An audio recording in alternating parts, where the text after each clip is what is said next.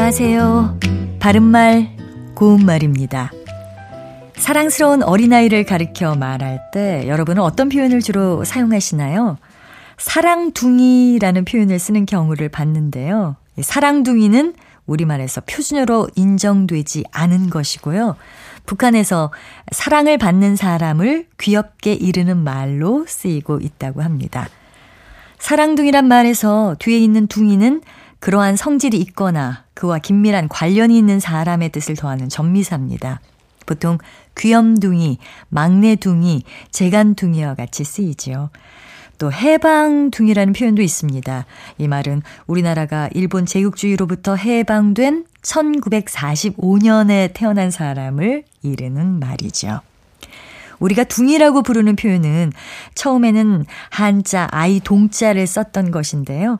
시간이 지나면서 동이 둥으로 바뀌게 돼서 둥이라고 하는 것입니다. 그렇다면 둥이란 표현을 써서 예쁜 어린아이 또는 어린아이를 귀엽게 이르는 말로 형용사 예쁘다에 둥이를 붙여보면 어떨까요? 그럴 때 예쁘둥이가 아닐까 생각하시겠지만 이쁘둥이가 맞는 표현입니다. 예쁘다를 일상 언어에서 주로 이쁘다로 많이 사용하고 있는데 예전에는 이쁘다가 표준어로 인정되지 않았지만 지금은 예쁘다와 마찬가지로 이쁘다도 표준어로 돼 있습니다.